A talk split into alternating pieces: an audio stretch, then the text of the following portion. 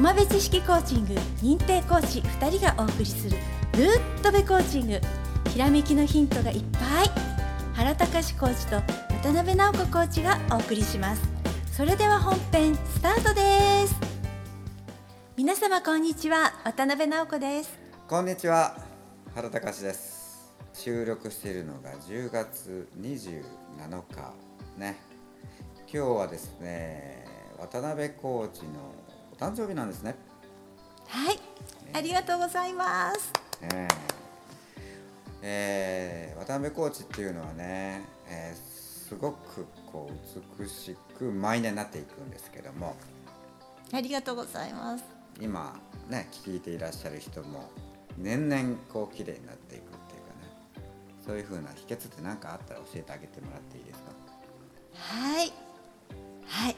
あとですねあの楽しいことをするのとあとよく寝ることですね。これが秘訣。うん、楽しいことはね私音楽聴くのが大好きなので昨日音源を聴いたり好きな音楽を聴いたり、うん、そういうのが大好きなんですよ。あと読書をしたりとかですね、うん、そういうねあの好きなことをねして楽しいっていうのがねやっぱり秘訣なんじゃないかなって思います。うんそうなんです。あのー渡辺コーチはねすっごい本読むからね。あと読むのがまた早い あのペラペラペラペラペラペラってこうもうなんかこうめくってるだけで「はい終わり」みたいな感じでね。それだけ脳が活性化してる。であと細胞がやっぱり当然元気になるんだろうね多分。脳が綺麗にクリーンやからうん。結果も脳と体が同じものってねみんな知ってると思うけども。はい、それのなんかコーチングのまあ見本みたいな感じだよね。ありがとうございます。でねまあ健康っていう今話になったから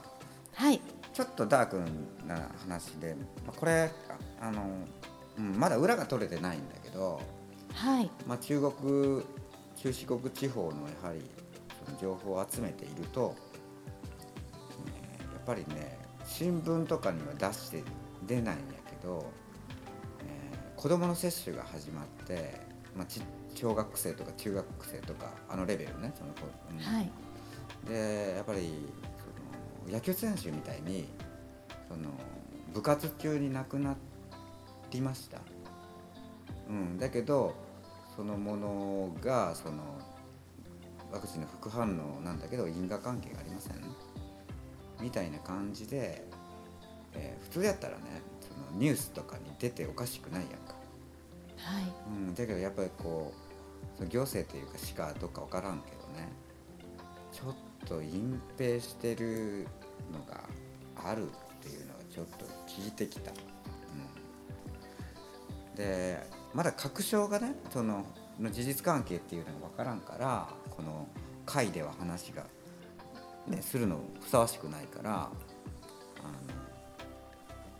ちょっと止めるけど皆さんのね、えー地域でもねそういうふうなあの聞き聞いたことあるとかねあの友人でそんなことになりましたとかねあったらねあの番組のその説明書きにある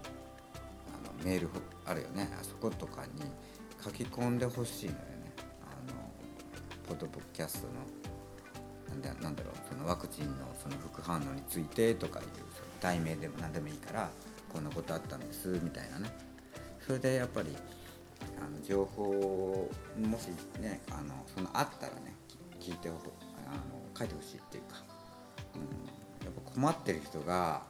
やっぱりおるけどこんだけこの行政とかがその副反応の人に対して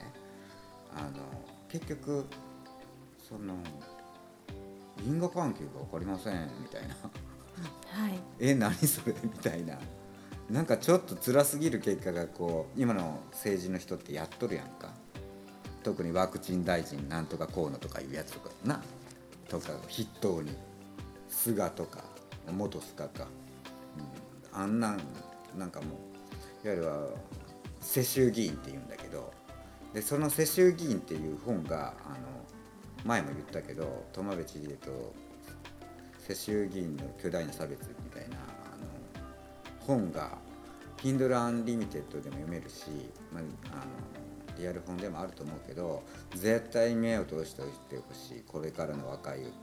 お母さんとかお父さんとか高校生とかね。もうか、はい。絶対読んどった方がいい。もう騙されるなもうもうにもう、はい。こんだけ騙されたらもう散々な目に遭うとるわけやから。うんだからとりあえずそういうふうなお話になるよね。はい。えそういうねあの体調不良がもしもねあのリスナーの方であのそういう体調不良がありましたとか、うん。あのねたあの身近な方であったら、あの因果関係不明って言われたとしても、それ因果関係不明っていう事実なわけですよ。うん。うん、だから因果関係という事実をこう積み重ねていく、うん。そういうものをね集めていって、うん。えーそれがね一つの事実のあの集まりになるので、それはねあの諦めないでいただきたいと思います。はい、で助ける側っていうかその人に助けようと思ったらその自分たちのその精神状態とか健康面もやはり正常に機能せんと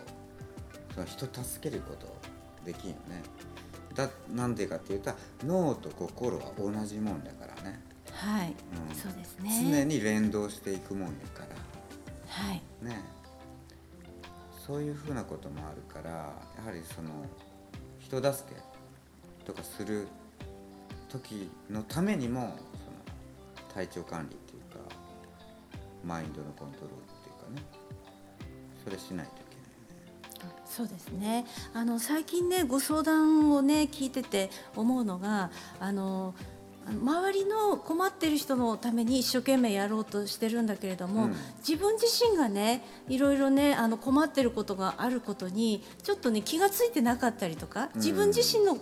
ことにすことまになっちゃってる方がね、あのよくあるんですよ。うんはいうんえあのやっぱりね誰かのためにとかね周りの人のためにってねそういうふうに育てられてしまってるから、えそういうふうに考えがちなんですけれども、うん。実は、うん。はい、まず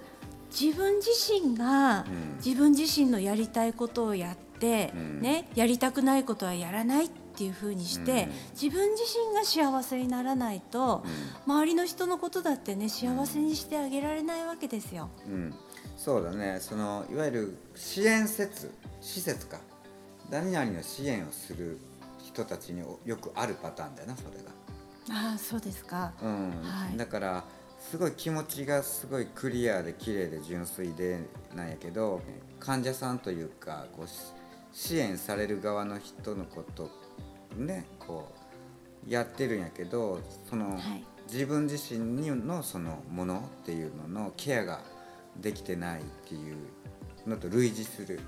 あーあそれはね辛くなってきますよね、うん。はい、あの例えばね家族の中であ私さえ我慢すればとかってそうなってしまうと、うん、それもまたね辛いんですよ困ってる人の困ってる状態があのこっちからこっちに移ってるだけの話であのそうやってね自己犠牲にならないってことをね、えお話をしたいんですよ。うんはい、そうだよね、だから自分が我慢しとったらなんだあのいいだろうっていうふうなこうふうになってしまう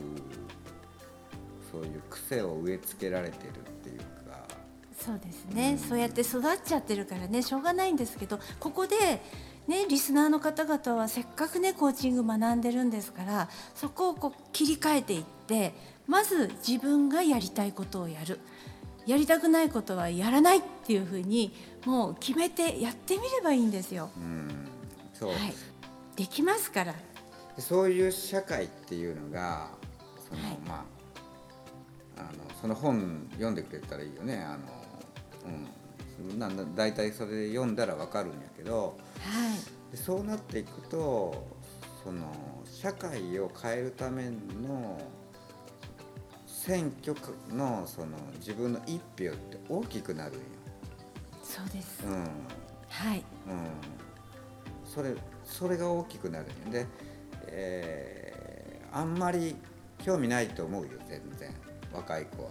だって変やもんな。面白くないもんな。だけど自分の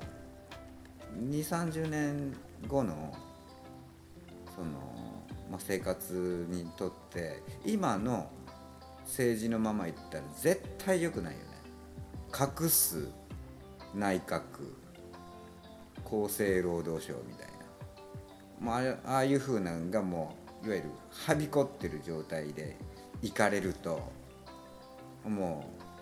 うもう騙されっぱなしやん。ね、でそういうのになったら自分がそのまあ何二十歳が50歳になった時ってもっとひどいことになってるし。でまたそこでもう取り返しがつかんかったらまた30年後また子供が子供を産んで孫になった時に。もう最悪本当このコロナのこの一連のこと何だったの？っていう散々煽り洗脳しまくって。んでやっぱりよかったあの調子がいい人もいるけど調子悪い人も知りませんみたいな感じの こと平気でやるっていうことやろ？これずっと言ったらもう最悪になるんで選挙に行って若い人でいいからそのなんか党のゴール設定ね、えー比較とかあると思う。何々党はこんなことしてます。と選挙公約、まあ、ゴール設定よねそれね。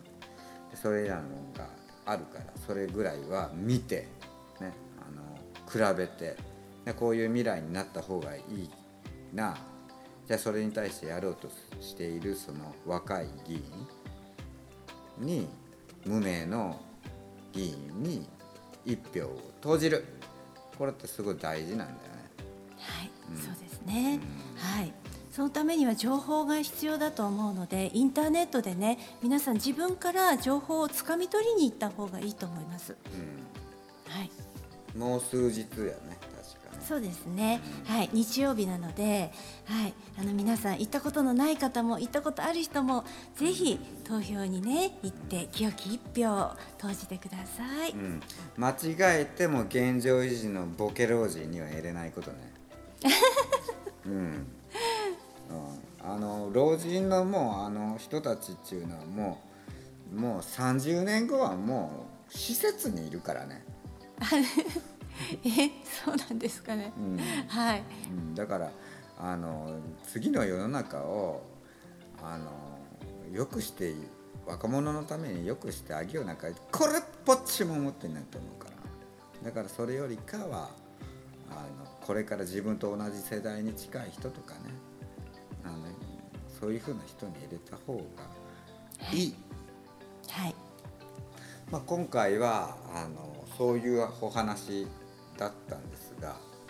未来のね自分の生活もあるけどそのみんなの中に自分もおるわけやからその中にできることって言ったら選挙活動の選挙に行くこと、は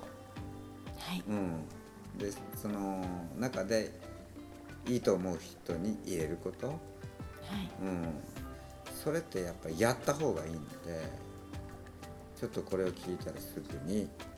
インターネットでそのまずは党の公約いうやつを比較を見るはい。で自分のところのその例えば東京7区だったらね辻さんとかあのそういう人がいるんでその人がやろうとしてるところのそのホームページとか行ってあその人のあの政策を見るとかねはい。岡山だったら原田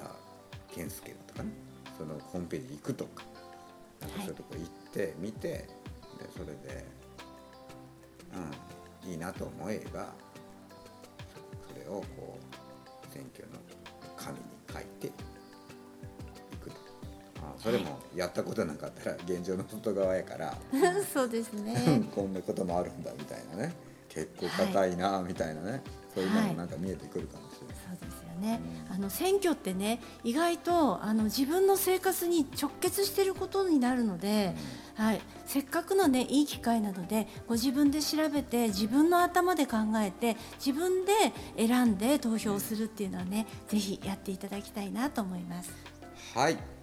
えー今回のねお話はこの感じで終わるんですけども番組に対する質問とかね、えー相談